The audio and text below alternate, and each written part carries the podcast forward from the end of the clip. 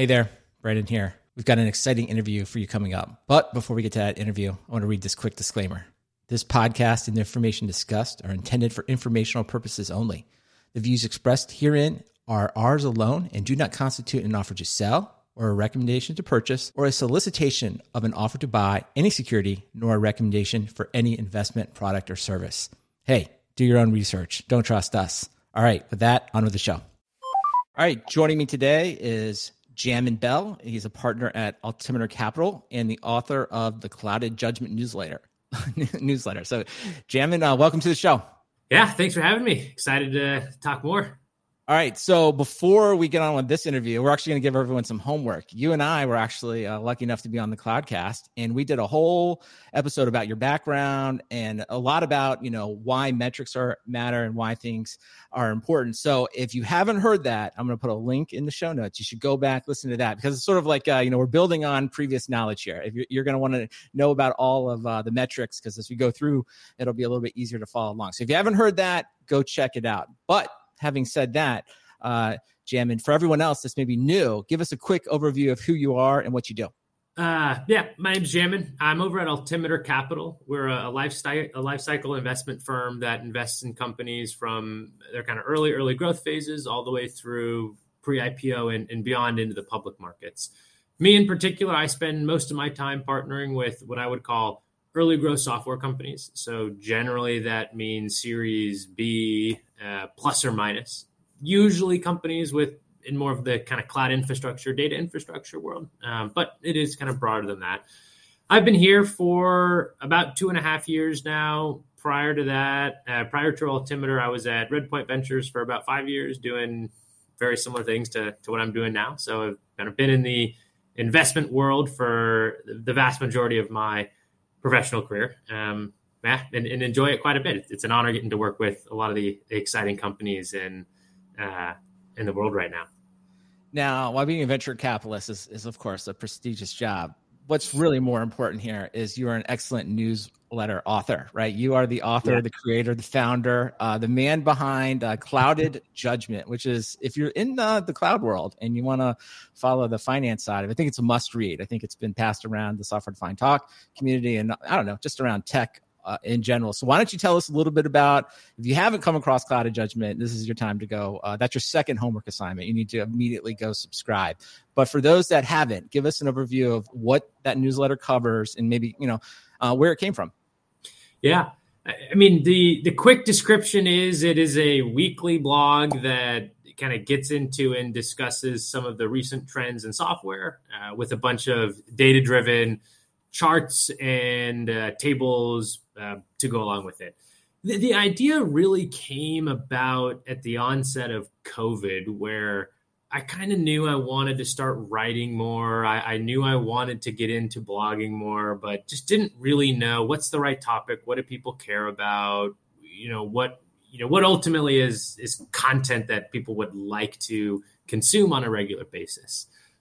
The main idea was we work with these companies in their early growth phases that you know ultimately at some point in their evolution start thinking about going public and usually when that point hits you're talking to bankers. They're telling you hey here's what it takes to go public. Here's what public markets care about. Here's what public company metrics look like and what you should be aspiring to.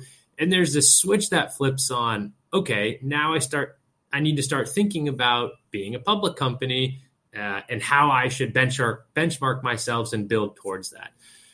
The whole that whole process just felt a little bit just broken to me. Of wow, like wouldn't it be better if entrepreneurs early earlier in their evolution could just kind of get a drip feed of content around public market metrics, valuation multiples, etc., so that when it did come time to ultimately go public themselves, it wasn't as much of this, hey, flip the switch moment, but more of a, I've been following the markets for years now. I know what's going on. I know the lingo. I know what public markets care about, what moves public markets, and, and how ultimately I should build a business to look like that one day. That was kind of the impetus for it. And it started really just with charts and tables. Over time, I started writing a little bit more, right? It probably has a little bit more of like a macro bent to it. Uh, over the last you know 12 18 months is is kind of a lot of macro conditions have have been a big factor in software valuations today uh, but yeah that that's the that, that's the super high level is just giving founders content to prepare for being public one day and I think for everyone listening to this, maybe you're not uh, finance first thinking, right? Man, no, we have a lot of very technical audience building stuff, which is great. But I think the newsletter is a great window into kind of like how um, anyone that's either going to invest in your uh, your company or finance or investment banking. So I think it's really good from the perspective like kind of understanding that. Like what are, you know, what's that lingo? Just like there's a lingo of like how to build distributed technologies, there's a lingo of how finance talks. And I know um, you've got a background in investment banking, right? And I think you even yeah. said that some of these ideas came from it back when you were an investment banker or analyst, right? You actually would send this off to like, you know, your, your colleagues and right. Yeah. It's the way that they kind of think about it. So, so I think of it that way. It's really like a scorecard of how investors investors are thinking about the market. And we'll talk a little bit more throughout uh, this entire episode why that's important. But really, if we think about it, how investors think is how the CEO is going to make decisions, and the CEO making decision is how it's going to affect all of us, whether that's funding our new projects or uh, not investing in our new projects or whatever we want to think of it. So, so think about um, that. And again, must must subscribe if you haven't already done it. Go do it now the newsletter, uh, you in fact you corrected me beforehand. It covers even more companies than I thought. It covers 83 companies, and it's really focused in on SaaS and cloud. But why don't you kind of give us your background? Like, how did you come up with these 83 companies to cover? Like, kind of what's your criteria to move someone in or out of this? Uh, yeah. I guess co- cohort of analysis. Yeah, you know, you, usually companies it's actually smaller than it than it was. Usually, the kind of the net inflows and outflows to the to the list would even out as companies get acquired and then companies go public, and you know, and more are added. Uh, it feels like over the last 12 18 months as you know we've we've had no new inflows with without any you know software IPOs and and you know a number of outflows as a number of companies have, have been acquired uh, um, or, or taken private by by private equity firms uh, but I mean, re- really, there's not there's not a whole lot of, of of magic to like you know who I include. Generally, I, I try to include you know somewhat larger businesses, so you know not tons of the micro cap stuff. Uh, you know, 100 million, 150 million plus in, in annual revenue. Uh, it's by no means kind of a, a, perfect or, or exhaustive list, but I thought, hey, what, what's a big enough, a, a big enough number where, you know, an aggregate or a median metric sounds statistically significant giving the giving the sample size but but really it's just it's broadly cloud software public companies yeah, and I think just to throw out a few names, I think the audience will know. Certainly, Datadog, former sponsor, you know that's a really popular one. Workday, of course, is really well known, um, and there's a bunch in there. So I kind of think of it as sort of like you know anyone doing something kind of interesting in enterprise SaaS. I think, as far as yeah. I know, it's it's everything. It's enterprise. There's no uh, there's no Twitter. I guess that's not private. Exactly. Company. There's yeah, no uh, Snapchat or anything like that. So you have to go somewhere else. It's uh, it's the important companies, as we like to say. Exactly. Uh, in here on Software Defined Talk. So okay, so um, the real reasons, and I thought it was real timely to have you on here, is you do uh, every quarter. I think I don't know if you've done it every time, but you kind of do this, like if you will, uh, a, a, look back at Q4 in this case. So yep. I thought it'd be good to kind of so much has happened in the investment world over the last quarter. I feel like we've had six years in this one quarter, and I thought it'd be good to have you on and like let's just talk about uh, what we're seeing. So what, maybe we'll start with kind of the macro environment, and yeah. maybe you know let's start with the simplest thing, like you know earnings, like how much com- how much money are people making? So kind of through your analysis, um, what's changed? How has earnings performance versus estimates changed over, say, the last year, the last quarter? Yeah, yeah, yeah. And so the, the post being referenced is, you know, every quarter public companies report their financials for the quarter, right? Everything kind of from revenue down to net income to the cash flow statement to the balance sheet, you know, all the there's there's a reporting requirement for public companies that gives, you know, public investors or, or anyone following great insights into to how these businesses are performing it. You know, at a somewhat granular level, right? Not not super granular, but you know, granular enough. Uh, and so every quarter, I'll aggregate all the performance. Um, did companies beat estimates, miss estimates? What are free cash flow margins or other SaaS metrics? Uh, just to kind of give a broader sense for, hey, how are these businesses performing? I think the main thing people think about when they look at quarterly reports are you know, for software companies at least, right? It's it's two metrics. It's how did the company perform in that quarter relative to consensus estimates, and what did they guide to? Guiding to being you know companies will give a preliminary estimate on what they expect to do in the next quarter coming up. Uh, these consensus estimates are usually uh, an aggregated set of sell side analysts, right? So think kind of Morgan Stack, Morgan Stanley, Goldman Sachs, J.P. Morgan, right? All the investment banks have sell side research groups that cover each one of these companies and build their own forward model and projections. The median, uh, you know, estimate or, or forward projection across the aggregation of these resell side research reports you know end up creating what we call consensus estimates. And so when we look at software companies, right, who just reported Q4, uh, you know, a few months ago or a month ago, we'll lack, we'll look at uh, how you know how much revenue did they do in the quarter versus what the consensus estimate was, uh, and how much yeah how much did it beat or miss that number. We'll look similarly at their guidance, right? We just reported Q4. Companies will guide for Q1, and we'll say how does the guide compare for consensus estimates for Q1? Usually, software companies have a beat and raise model where you want to beat the consensus estimates for the quarter and then raise guidance for the following quarter right above consensus. Typically, what that ends up looking like is, you know, on average, software companies will beat the current quarter consensus estimate by about 4% and guide the next quarter about 2% above consensus. And you kind of have this beating and raising dynamic that happens quarter after quarter. I think what we've seen recently is a is a big impact to the number of companies who are beating consensus estimates and who are raising the next quarter. Typically in software, uh, there you're not missing the current quarter's estimates because you have that cushion built in what we've seen over the last few quarters, right, is you know historically, you know, ninety six, seven, eight, you know, nearly hundred percent of company of software companies will beat current consistent consensus estimates by about four percent. What we've seen over the last few quarters is that's fallen now. Now it's about 90% of companies are beating consensus estimates, and the average beat is about 2% right? And so we've seen the size of the beat fall dramatically, as well as the number of companies who are beating consensus estimates. Then I think we pair that to guidance, right? Usually, call it 90% of companies are guiding one quarter forward above consensus estimates. Uh, at a, at a rate of about again two two percent above uh, next quarter's consensus. The last two quarters, we've actually seen less than half of the software universe has beaten consensus estimates. And the average, I guess the median guide this last quarter was actually 1% below consensus. So we've really seen a dramatic shift in terms of companies' performance and ability to, to kind of guide in the future, right? Because um, when we think about this, right, you look at what happened in Q3. In Q3, we saw a bunch of weak guides for Q4. So you you might think, okay, the bar for Q4 was low. Companies should beat higher. But what ended up happening was the bar for Q4 was low, and then the margin of beat was lower than it was historically. And that was followed up with weak guides for Q1. And we'll see how these companies perform in Q1. But I'd say broadly speaking, companies are, you know, are, are adding uh, a smaller amount of new bookings on a quarterly basis. I'll, I'll give one more data point and then I'll stop rambling.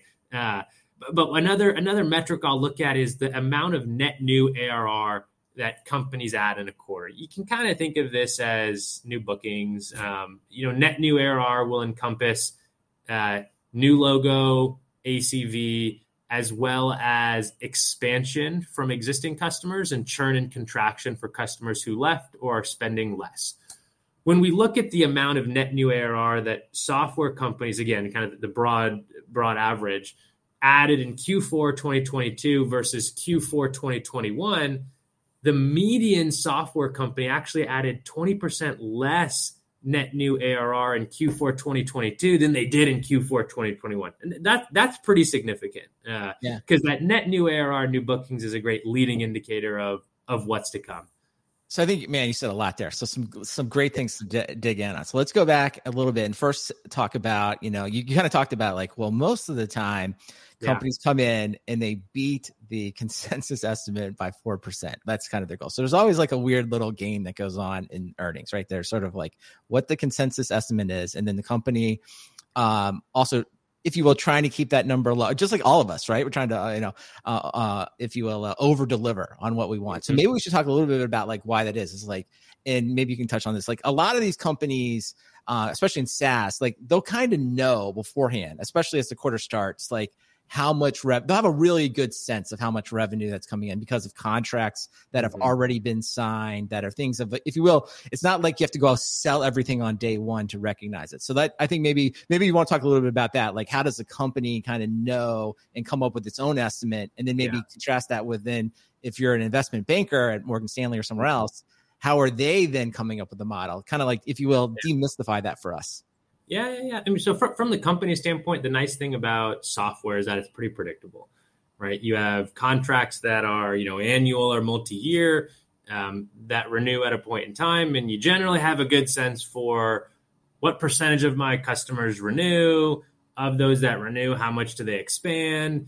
You know, you typically these companies will have, you know, on the new logo bookings, right? They'll have well understood sales cycles where you know, okay, in this quarter, what will my bookings be from renewal and what will my bookings be from new customers? And you generally have a good sense of, of how that works because those metrics are consistent across a period of time, right? And, and on the new bookings, new logo side, usually you'll look at your pipeline and you'll say, hey, generally I expect X percent of my pipeline to convert in a given quarter you might hear a metric about pipeline coverage. Companies generally want to have about 3x pipeline to what they want to book in the quarter, right? All these metrics are pretty well understood.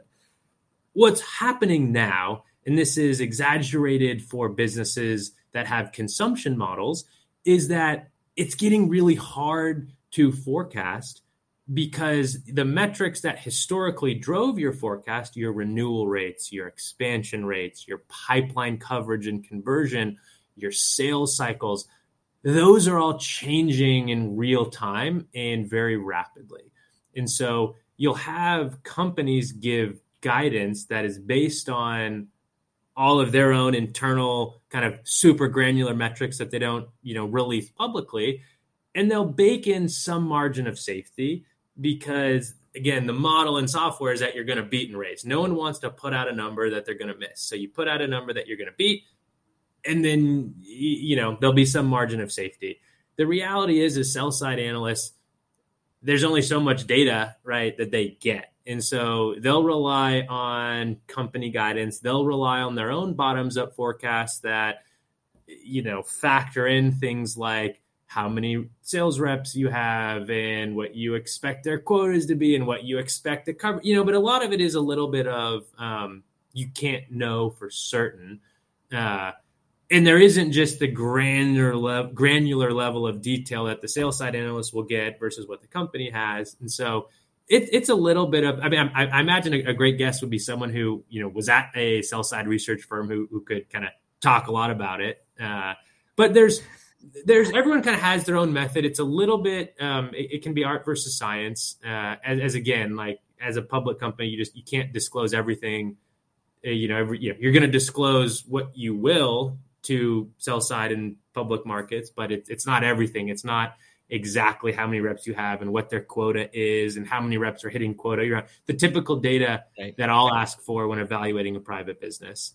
Now, I think you know you mentioned sell side a couple times just to make sure everyone knows that that's just really the big investment banks, right? The idea that they're selling ideas. Yeah. So they're the ones like Goldman, uh, Goldman Sachs, Morgan Stanley, a bunch of others. So they're going to do all this research, and then they have a bunch of people figuring out their own models and they'll plug it in. And like you said, there's a little bit of a game here, right? The the the companies will come out and they'll give you a number, but they'll have some safety in it. And the analysts probably say, oh, they got some safety in it, so they'll ratchet it up and down. But I think all of that is um, it's important to maybe understand where it comes from. But I think, and I, I will definitely make sure I'll make some of these charts the chapter art as we go. Is that all I think that really matters is the trends, right? The fact that like they mm-hmm. didn't beat as much, and the fact that mm-hmm. as going forward they're guiding lower doesn't and that's really what matters when you look at the lines. And that i think is ultimately where we are today. Like we're seeing a lot of and so we think about as a community of people working technology we've seen all of this like a lot of layoffs a lot of cutbacks and things like that. This is this is kind of where it all started right? This is what this, the information the ceos are seeing. They're seeing less earnings. They're going to get pressure from investors. Investors are going to be asking what they're going to do. And this is what turns out to be the cutbacks and the changes we see uh, in the corporation. So as we kind of think about this, you know, going forward, I guess, you know, um, you know, what are your thoughts? I know you, one of the things you put in here was, you know, kind of like how long will the bad news last, right? And I think you referenced uh, a nice, uh, if you will, um, survey here around IT budgets. So maybe talk yeah. a little bit about what that sh- showed in the past and what it's show going, uh, it's showing going forward. Yeah, you know, I'd say I'd say that is the if I had a magic eight ball that I could shake that would tell me the answer for you know kind of when things start to turn. Um, you could make a lot of money with that answer.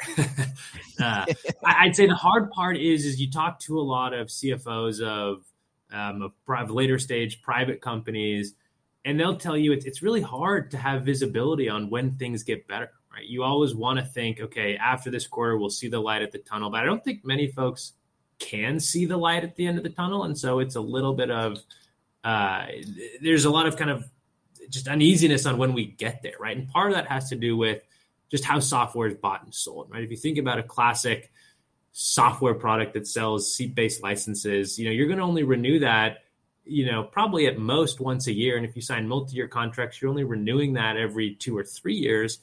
And that is typically the point in time in when you'll renegotiate lower or you'll you'll renew, but instead of renewing for 100 seats like you had last time, you'll renew for 80 seats. And you kind of you see this impact in kind of piecemeal ways spread out over months and years, just given how software is bought and sold, right? Obviously, the caveat there is consumption models are different, but classic seat based software, it takes time.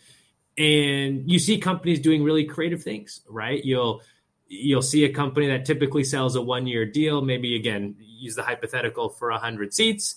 And, you know, in reality, a customer wants to churn entirely but the vendor says, "Hey, don't churn, don't churn. You know, sign a three-year renewal with us. In the first year, we'll give it to you ninety percent off, and then in year two, you'll pay us full price, and then in year three, it'll be you know twenty percent higher." But really creative things just to keep the companies from churning entirely.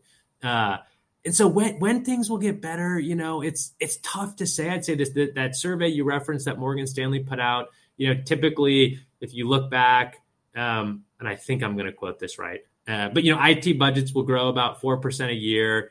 Um, right now, the expectation is for call it like one and a half to two percent growth. I think that's what it said, uh, which is obviously lower. But look, it's not negative, and I'd say over the last few surveys, kind of the expectations are going like this, this, this, right? It was, hey, we expect to grow three percent, and then it was we expect to grow two and a half percent, and then it was two percent, and I'd say where we are now is the expectations aren't getting worse. I think we kind of we leveled off a bit, uh, which is again we're still below where we typically see IT budgets growing on an annual basis, but at least the expectation isn't getting worse and worse and worse every quarter. It's it's kind of flattening out. So like, could we be at at, at kind of like a, a bottoming period in terms of budget growth expectations? Maybe. Uh, but it's hard to say. I think that the broad takeaway from this Morgan Stanley report was they expected kind of this churning, squeezing out of costs, right? Kind of headwinds to software to last through, or I think either through or to Q4 of this year, which is a little bit later than they had previously anticipated. Um, which is again, I think everyone kind of keeps pushing out the time period for when they think things will get better, and it's always two quarters in the future. So you know, time will tell on on when. Yeah, when I think to be fair too, it's it is just a survey, but it, it's good. But in the sense of like, I don't know, the question you always ask is like, well, does do the CIOs even know, right? I mean, I think they're sort of like when yeah. you ask, you know, just like asking you or me or anybody this question is like, well, do you think your budget's going to go up or down? At this point, you'd probably say, well, it's probably going down. But you don't really, you don't, you don't know, right? I guess you never really yeah. know what's going on. You just have your your own gut uh, feel. Now, one of the things yeah. that you you had another chart on uh, from another thing that you you sent me was sort of like, well, you know, we've been in this idea that like for a long time it's like spend to grow, right? Grow your SaaS mm-hmm. company, grow your company, you know, um, hire more salespeople, do more marketing, right? You know, there was venture capital was, if you will, a little maybe a little bit easier to come by than it is recently. So you have this kind of uh this thought about a renewed focus on efficiency. So maybe talk talk about like what does that mean and how is that showing up in the data? Yeah. And, and really quick too, just one last point on on what we were just describing on just like how hard it is and people don't know I think look at a business like Snowflake, right, which has a super experienced management team and CFO. They they've been around the block. They've lived through many cycles. They've been execs through many cycles. Coming out of Q3, I think they guided, you know, they gave a preliminary guide that they were going to grow 47% in 2023.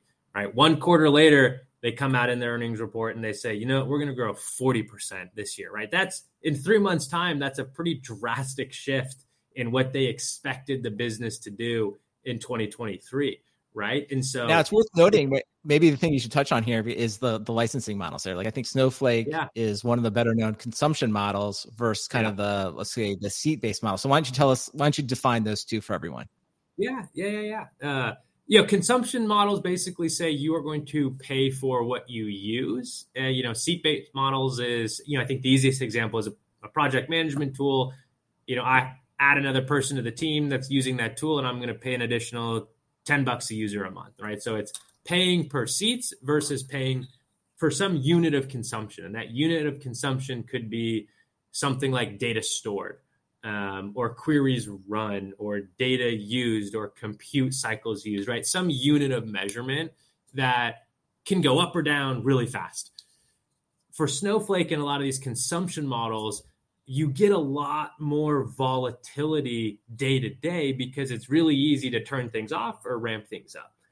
And so, for many of these consumption models, I think what we heard in Q4 earnings was really hey, it is just really hard to forecast because these daily, weekly, quarterly trends, they can just move up and down. And it's not like a seat based model where you say, hey, we know our renewal rates are going to be 90% and we know our close rate is going to be 60% and we know our sales cycle is 63 days right where you can really forecast at a much more granular level and these inputs are much more known and understood where it's hey maybe a company just decides to shut you off one day if you're a consumption model consumption goes to zero the next day you recognize zero revenue and so you get a lot more volatility in these consumption models which make it even harder to to kind of forecast or plan in volatile moments like we're in right now.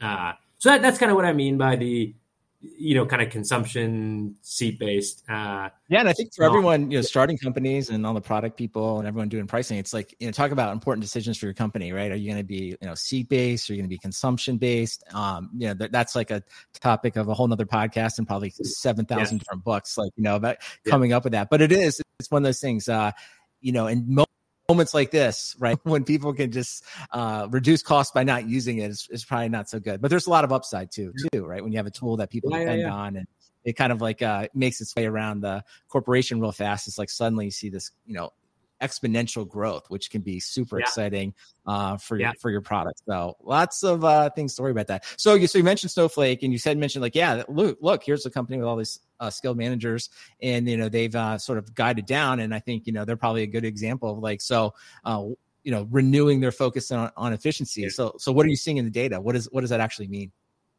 Yeah, I, I, think it's really interesting. Um, and when I look at, you know, again, one of these metrics that I'll track is just kind of aggregate median numbers across the universe of, of this, you know, kind of 80, 90 software companies uh, that I cover, right? I think what's really interesting is if you go back to 2020, what we saw was the median free cash flow margin jump from kind of call it low single digits to 10, 11%. So companies drastically increased on average, right, their free cash flow margin. Now, why did that happen? I think we can all look back now and say, okay, that happened because there was this massive pull forward in demand, right? I think the perfect example to use is a company like Zoom. All of a sudden, everyone needed that product, everyone was signing up and buying that product. At the same time, companies weren't scaling their OPEX to uh, kind of close and capture that demand. It just happened. It fell into their lap. You, you know, revenue was started growing a lot faster than OPEX.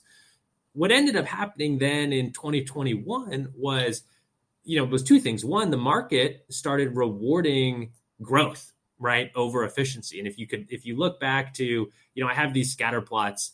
Um, I want to say like around September, um, you know, I'll just graph the, you know, NTM revenue multiple versus NTM growth rate. And the correlation between those two, so just looking at how your growth impacts your valuation multiple, it was about, you know, the R squared was about 0.7. So fairly high for a, a broad set of companies, right? Today, that number is more like 0.4. Uh, and so the, the market has shifted. But what happened in 2021 is the market said, hey, we don't really care about free cash flow margins. Like just grow, grow, grow, grow, grow. Uh, and so two things happened. One, companies did that. Uh, they hired a lot. So they started scaling OPEX so that they could grow really quickly. At the same time, as we kind of got through the end of 2021 and into 2022, that demand pull forward that we saw started to kind of reverse course. And so now all of a sudden you had companies who were ramping OPEX really quickly because A, the market said, we're going to reward growth. And so what do you do? You hire more reps, you hire more marketers, you hire more engineers to build product. Uh, and there was also this element of hey we probably expected that pull forward to you know to not be quite as transitory as it was.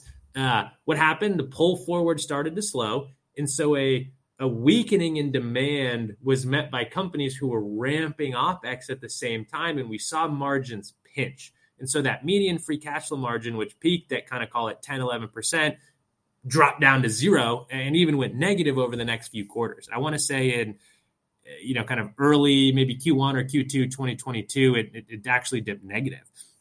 What we've now seen since then, right, over Q3 and Q4 2022 is this renewed focus on efficiency. We've seen, you know, a wide swath of layoffs, of, of hiring freezes. And so OPEX now has started to slow.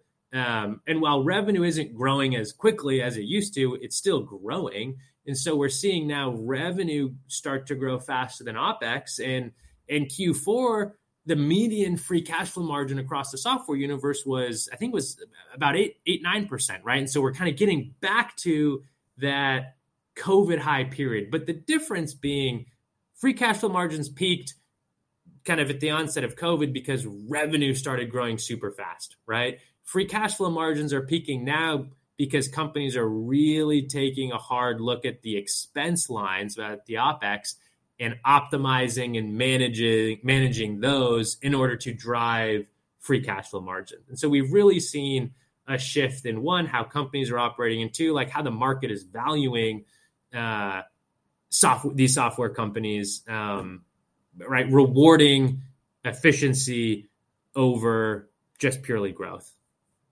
Yeah, and this uh, chart that'll be some of the chapter art here. I think it just, I mean, there's a lot of stuff on it, but it's really these three lines tell the whole story. You just kind of see this nice ramp up of free cash flow, and then a sudden decline, almost it falls off this cliff, and then now you start to see it going up again. So it's kind of back to like, you know, wh- why do we care about all this? It's like, well, this is what executives are looking at, right? It's like, well, we, we our free cash flow was going way way down, so they've you cut back expenses and starting to move up again. And then I think all of us probably prefer to work in environments where that line is going up and to the right. That means there's more money coming yeah. in and there's more yep. stuff to do. And then, you know, people are just generally in a, a good mood. So, um, so that's really good. That's a really good depiction of it. So, so now, uh, the other chart that you have in uh, this newsletter that I like, I don't know what the official name is. I think of it almost like a checkerboard. It's just fantastic. You okay. always do kind of, um, is it always top 10? I don't want to tell you. It's basically the top performers uh, in your yeah. cohort, right? And you kind of build out like, I don't know, it's sort of like, here are the metrics that stood out, the best performers mm-hmm. of each metric.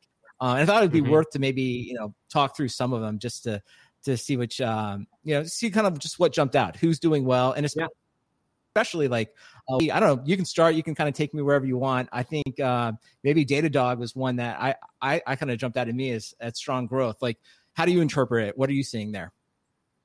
Yeah, I'd, I'd say so. The, these top performers, it, it's just kind of some function I run that that weighs. Okay, did you were you beating estimates? Were you missing estimates? Were you raising guidance? Were you missing guidance? You know, how fast were you growing? What were your free cash flow margins? Your gross margins? Your payback period? Uh, and so these these top, you know, and I'll, and I'll kind of weight each one of those categories. Uh, it's, it's really just kind of formulaic driven. But I think what we what we saw from a lot of these top performers, which I think is is very interesting, is that their growth was almost all in either the top decile or top quartile, as was their free cash flow margin. And I think that's you know, we can look at all the other metrics, but I think those two metrics in tandem with each other are generally not ones that go together, right? When we think about software companies, usually they follow an arc of growth and not profitable in the early days lead to low growth and profitability in the more mature days. What's really interesting is is a lot of the top performers today are able to generate those kind of what I would call more terminal like free cash flow margins of 15, 20, you know, plus percent while still growing quite quickly, right? 30, 40, 50% plus. That to me is pretty interesting because what it's showing is that, hey, if these software companies can still generate high free cash flow margins while being in the phase of high growth, like that's something that could fundamentally shift how we think about the value of these software businesses where typically you know if you think about you know like the the tried and true way to actual value actually value a business like of course it's not a revenue multiple it is what is the future value of the cash flows generated by that business discounted back to present day for these software companies usually what that flow looks like is negative or zero free cash flows early on with then free cash flow in the outer years. So most of the value accumulates in the outer years. If instead these companies today are able to generate free cash flow today while still being in, while still operating in, in a growth mode, that kind of like drastically increases the value of the business and and and I would say decreases the variability in the outcome because there's not as much weight in the valuation um, in a future, you know, three, four, five year out period. You know, you get a lot more of the value in year one, two, and three of cash of, of the cash flows. Uh, so I think that to me, like what stood out the most about you know those those few is that look, that they're growing quickly and they're generating free cash flow, and, and that is a uh, a pretty unique combo. I'd say the one thing to call out about Datadog is you know one of the factors that I weigh when kind of calculating the top performers is the change in estimates, and it's funny. I'm actually looking at this chart now, and I, I have a have a typo. um, but I'll look at before the quarter. Sell side had a consensus for 2023. After the quarter, how did that change? Right, and so generally you'd think, okay, hey, if the company performed much better than expected, 2023 estimates are going to go up. And if it performed worse than expected, then 2023 estimates should go down. Uh, I think Datadog was the only business in kind of the the top performers section where the the change in the 2023 estimates pre and post earnings it actually it actually went down uh, which you know i'd say maybe that is more of a leading indicator for what's to come for that business over the the course of the year maybe they just kind of kind of kitchen sink the guidance and gave you know the worst case outcome because they're saying it's hard to predict you know time time will tell. It's it's a very interesting time, right? You, you have management teams that have different philosophies on how much cushion they bake into the guide. There's not tons of um, what's the word I'm looking for? You know, just consistency in that every management team's different. Uh, so yeah, I don't know. That, that that was kind of my broad reactions yeah. to. I think the one for you know, Datadog that um, that really jumps out to me is this net retention. And so it was the, I think it was yeah. the highest here. It was 133% of I'm reading that right. And it's sort of, uh, I don't know, just sort of, you know, it's like monitoring tools are just so, I, I know Datadog's more than monitoring. So don't, don't email me like Datadog people, but just, we'll just call that, that broad space. It's this, uh, just, yeah. you know, it's just, uh, once you get it in there, right. You're talking about, we're talking about like usage based, right? Like maybe you will not run your Snowflake reports, right? Maybe, maybe you will, but you know what you're going to do? You're going to monitor you're going to monitor your infrastructure and the fact that they're the highest there it just shows you kind of how durable that business is like and i just feel like once the world has decided on the monitoring tool, like you know, I've, I've long said on this podcast, you know, Nagios, it's like everyone's always going to replace Nagios, and Nagios is stronger than ever. It's mm-hmm. used everywhere. You can't get rid of monitoring tools. In the case of Datadog,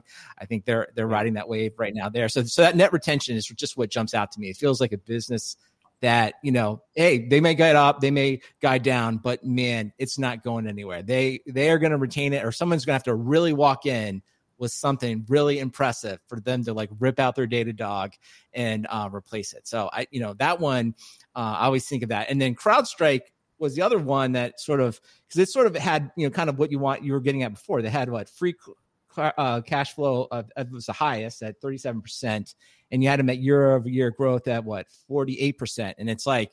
Seems like the perfect kind of business, right? We're making a lot of money and we're growing fast. So you'd be like, so if you're CrowdStrike, you know, yeah. so you're crossing, you're probably like, hey, I don't think we're cutting back budgets. Like we're like, we should be, yeah. you know, I, I mean, I, I would, um, so that one kind of jumped out at me as well. And then, um, the other one on here, just because it had a lot of green boxes, I just don't know as much about. I don't even know how to say it. It's what is it? Samsara, like they just had a lot of your, they had a lot of your, uh, I think what they had the highest because it's color coded. I guess that's what I'm. Uh, so they were yeah. on what five of the metrics. Uh, they were in the one of the top performers. So I don't know. Any thoughts on that? What's yeah. going on there? What should we know about that company? Feels like I need to go read about that yeah. company. I, I, don't know. I don't know that business um, that well, so I'm probably not the right person to comment. But uh, yeah, I mean they they're growing quickly. Um, you know the, the the payback period is is relatively low. Estimates are going up. Um, not quite, you know, for, uh, profitable on a free cash flow basis yet. Uh, but it's I, I want to say it's the it, today it has like the third highest multiple in, in third or fourth. It's definitely in the top five. Um, so yeah, there's there's definitely a lot a lot working there. Um, I, am not as familiar with it though, so I'm probably not the right. Person. Yeah, that's fine. Listen, I'm not. I'm not trying to uh, quiz you on all of this, but I, I think it it kind of shows you, and I think this is one of the reasons I love this newsletter. Is it sort of, if you will, reveals to think uh, companies that I may not know about. Right? It's sort of like where should I go read up on them, and who's doing well, and why is it doing well, and what are some po- possible trends. So that's why I think uh, something like this is what, and this is probably you're going to hear from like your executives, like, hey, maybe we should be using this because they're going to be hearing about it as well. Now you mentioned multiples, and I thought I think it's worth talking about that. Um, and I feel like that's almost sort of the bread and butter. Like this is sort of the quarterly yes. wrap up, but the multiples I think are in every single one of your newsletters. It's sort of like yeah. the the yeah, scorecard, yeah. if you will. So so as we kind of like you know get to the ends here, maybe tell us a little bit about multiples, and then maybe tell us you know kind of the key multiples you've published. I think they're every week. It's sort of like a nice way to check in on what's going on in the market. So give us an overview of all that. Yeah. So when I think about multiples, uh, those are really just a valuation framework right? So if I give you a business and I give you its financial profile, you know, what would you value it at? Generally, valuation frameworks are tricky because you know not all businesses are created equal, and so it's it's hard to find a one size fits all valuation framework. Uh, you know, to ultimately value businesses, and, and so we we kind of fall back to um, kind of like high level basics, right? If if you will, where you know generally look if you want to actually value a business, the the tried and true kind of like base level is what is the present value of future cash flows generated, uh, di- you know, discounted back to present day. Like that that is the true way of valuing a business, right? And so in many ways, looking at a free cash flow multiple is is kind of one iteration of that I'd say when you look at the software universe, though, and you just want to say, hey, like, what is one metric that I can use to evaluate every business, you know, kind of number one to number 90, you know, not every business generates free cash flow, right? You know, some businesses' value is more heavily weighted towards free cash flow generated in the future versus free cash flow today. And so using a kind of a one year forward free cash flow metric doesn't mean much if the free cash flow is negative. Um, but again, you expect it to inflect positive in the future. And so, Usually, what I do is I use a shorthand valuation framework, which is a revenue multiple, and that says, okay, what is your revenue projected to be, you know, over the next 12 months? I'm going to assign a multiple to that, where if I, you know, multiply your one year forward revenue by said multiple, that gives me an enterprise value of the business. Uh, and there are there will be a lot of assumptions that are baked into that revenue multiple. A revenue multiple is by no means a perfect metric. It's, it's actually very imperfect, uh, but it is kind of the one way to line up a bunch of companies next to each other and assess their relative value, right? Uh, and I talked a little bit about a correlation earlier, but you know, we could take two businesses. You know, company A is growing fifty percent, company B is growing fifty percent. You know, they both expect hundred million dollars of revenue over the next twelve months, and you might say, okay, well, you know, if all that matters is growth, they should have the same revenue multiple, right? Obviously, there's more than just growth, and so let's say company A is growing 50% but has free cash flow margins of 20%. Company B is growing 50% but has free cash flow margin margins of negative 20%, right? Those businesses shouldn't have the same revenue multiple. They should be different. Maybe company A trades at 8 times forward revenue, company B trades at 6 times forward revenue. Again, I'm, I'm just kind of make, making up numbers here. Uh, but the, the idea being there are other factors kind of baked into a revenue multiple, but, but any kind of one year forward metric uh, or multiple is, is going to have a lot of imperfect assumptions built into it. Um, you know, and sure, look, I could go build a DCF for all 90 businesses to come up with a, you know, a more of an intrinsic value. But the quick and dirty valuation multiple that I usually use is, is a revenue multiple um, just to kind of assess the universe's relative valuation to one another. Who's relatively expensive versus relatively cheap? And how do those relative metrics compare to historical norms?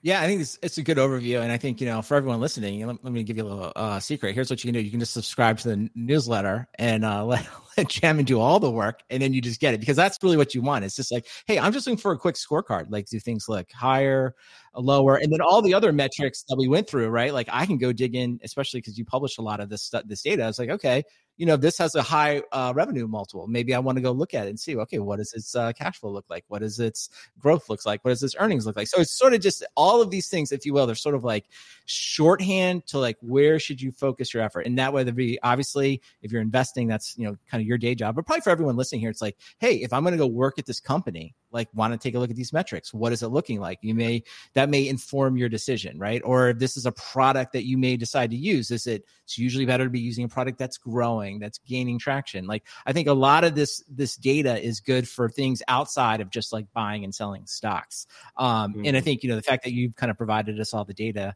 and you can just like once a week uh, review the newsletter that's even better. So keep up the good work on that. Now uh, before we completely get out of here is uh, let's talk about your you know your your quote unquote real job job. Uh, you know, you're out yeah. there, you're meeting with uh, all the startups. Um, everybody that's ever um, written the words, uh, the letters AI has come to you and pitched you an idea this week. I'm sure on uh, their variant of ChatGPT. But in all seriousness, yeah. like what what are you seeing out there uh, as sort of yeah. like we kind of go through this explosion of uh, artificial intelligence that's happening, or machine learning yeah. to be more correct? Yeah, I mean, honestly, like not to sound too cliche, but like I'm super fired up about about everything we're seeing in artificial intelligence, and I think the strides that you know advancements there will, will make just in terms of like how we get work done. I think it's a huge potential uh, with the ability to capture tons of value. And I'd say one of the areas I'm most excited about, and I, have used this example before, but I just I love it. Uh, you know, for those who are familiar with the MuleSoft business, it's you know, it, it, does a lot, but like think about it broadly as an integration business. It helps kind of connect system A with system B with system C in, in some workflow, and it builds the integrations to help data flow from be- between them.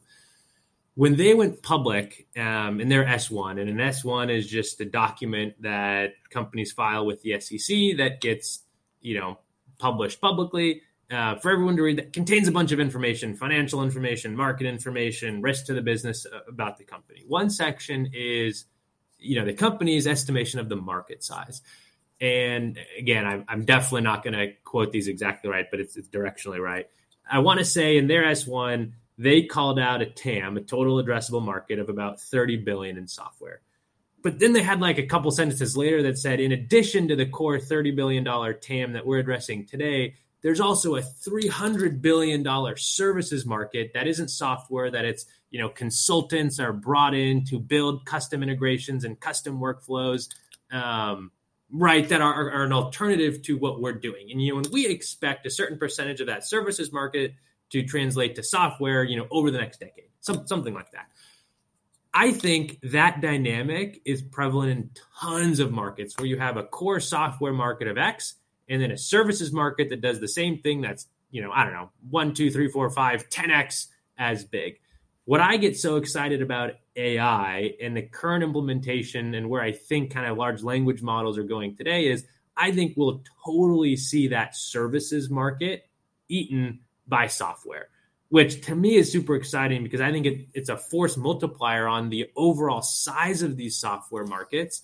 Uh, which again I think is is super exciting. We're seeing co-pilots for everything, right? Obviously, the big example there is GitHub uh, or other kind of coding tools that you know provide developers with a co-pilot to help write and augment code for them. I think we're going to see co-pilots in a lot of different industries, whether it's healthcare or legal or right or other software industries. Uh, so I get super excited. I think, you know, the thing that we're thinking about from kind of the investment landscape is okay, where are the moats? And, you know, what layers of this AI stack will ultimately capture the most value? It's a really tricky question to answer because it feels like daily, you know, if not certainly weekly, the landscape's evolving. OpenAI releases a new thing. You know, I think it's a lot of people are drawing drawing parallels to OpenAI to AWS, where I, I, remember going to kind of the AWS reInvent conferences many years ago and sitting in on the keynote, walking out of the keynote, thinking, "Oh my gosh, like these new features that AWS announced, like that's totally that's like the nail in the coffin for startup XYZ. Uh, you know, obviously, what ended up happening was a lot of those markets were bigger than we thought, and we see a ton of huge standalone public companies you know, or, or, private companies built in markets that AWS has a competing offering. I think we'll see the same thing here with a lot of the solutions that, you know, like that OpenAI is releasing. Well, yes, that will be the one size fits all solution. But I think this market is just so big that we'll also see a lot of independent players, um, you know, be able to capture a lot of value and build big businesses. And so we're super excited about it. We, we definitely think this is the next platform shift akin to kind of cloud, mobile, and internet that preceded it. Um, so we're, we're, we're super jazzed up about it. We're, we're learning a ton. You know that the space is evolving. Feels like all I've been reading about this last week is it's kind of auto GPTs and baby AGI and, and all of these kind of agent based, uh, you know, AIs that are taking over the world and totally replacing a lot of human work. So it's it's hard to keep up. It, it feels like half of my job is just reading right now and and learning. Uh, but it's it's a super exciting time, I think, to be in the tech ecosystem with all of these advancements happening. Yeah, I agree. You know, it's funny we talked about all these numbers on today's show, and it's and that's obviously great. But it does feel like I, I don't know. I maybe it's just uh, choosing to be optimistic. But uh, I think we had you know COVID, and that had you know that was kind of a pessimistic time. And then we had crypto, and I don't know. It turned out to be a little pessimistic. But like the fact that we can all touch you know some version of uh, ChatGPT, and you know, kind of like you said, there's Copilot for everything. Like everyone yeah. can see it. Like I'm ready. I want Copilot for every literally every application I use. I want to write my Excel yeah. formulas for me. I want to tell me edit my emails. I wanted to uh, help me be better at writing Slack messages. I mean, it's just it's limitless once you start using it. You're like, yeah, I want Copilot. So I'm with you on that. Um, now, yeah. uh, for someone looking to contact you, a couple things. I think you mentioned at the top, but let's let's like if you will give them a framework. It sounds like you're interested in, in investing in Series B companies, or and then um, what yeah, should a company look like? Just tell everybody like what what what yeah. should I as a uh, entrepreneur what should I have? Who should I be before I contact you? Mm-hmm. And, and I want you to invest in my company. Um, give us some tips. Yeah, yeah. yeah. Typically, um, typically I'm partnering with businesses once they have early signs of product market fit. Uh, and so generally, it is you know once something has been built and there are folks who are using it. Um, as opposed to it's more in the idea phase and it's people who are building product. You know, one, I think it's it, that more tightly couples with where I think I can add the most value, and, and two, where I think I can just spot things earlier. Uh, so usually, I'd say it's it's kind of right when companies are approaching product market fit, or, or, or kind of soon thereafter. And what's the best way to reach you? You know, my email is just first name at altimeter.com. It's, you know, any, anything's easy. All right, well, f- figure it out. So everyone, you know, with your next great idea, make sure to uh, pitch uh, Jamin here, and uh, of course, you need yeah. to tell everyone that software defined talk is the reason it all happened for you. Uh, all right, well, yeah, thanks a lot for being on the show today. I really appreciate it. Yeah, no, this was fun. Maybe just maybe one final thought, like on the AI point. I think the thing that gets me excited is when we look at the last few cycles. It's you know we had the internet bubble and, and kind of the the recession in in that period of time in 2001 but that was preceded by this explosion in what happened in tech with the internet, right? Similarly, in 2008, 2009, kind of shortly thereafter, it was mobile and cloud. It seems like the thing now is coming out of this down market, we have AI. And so it's it's kind of been these weird three cycles where we've had this massive technology platform shift coming out of a down period that kind of catapults us into the next decade of, of innovation and excitement. So I, I think that, that, that pattern is just one I've, I've found interesting, uh, which just gives me even more optimism for for what's to come. Yeah, I couldn't agree more. That's a that's a great place to leave it. Now, listen, I'm going to tell everyone else, uh, no AI needed for this. If you want a sticker, as everyone knows, all you have to do is send your postal address to stickers at softwaredefinedtalk.com. I will have the specialized AI I've built, uh, you know, somehow, uh, if you will, address an envelope and send you as many stickers uh, as you want anywhere in the world. And with that, we will talk to you next time.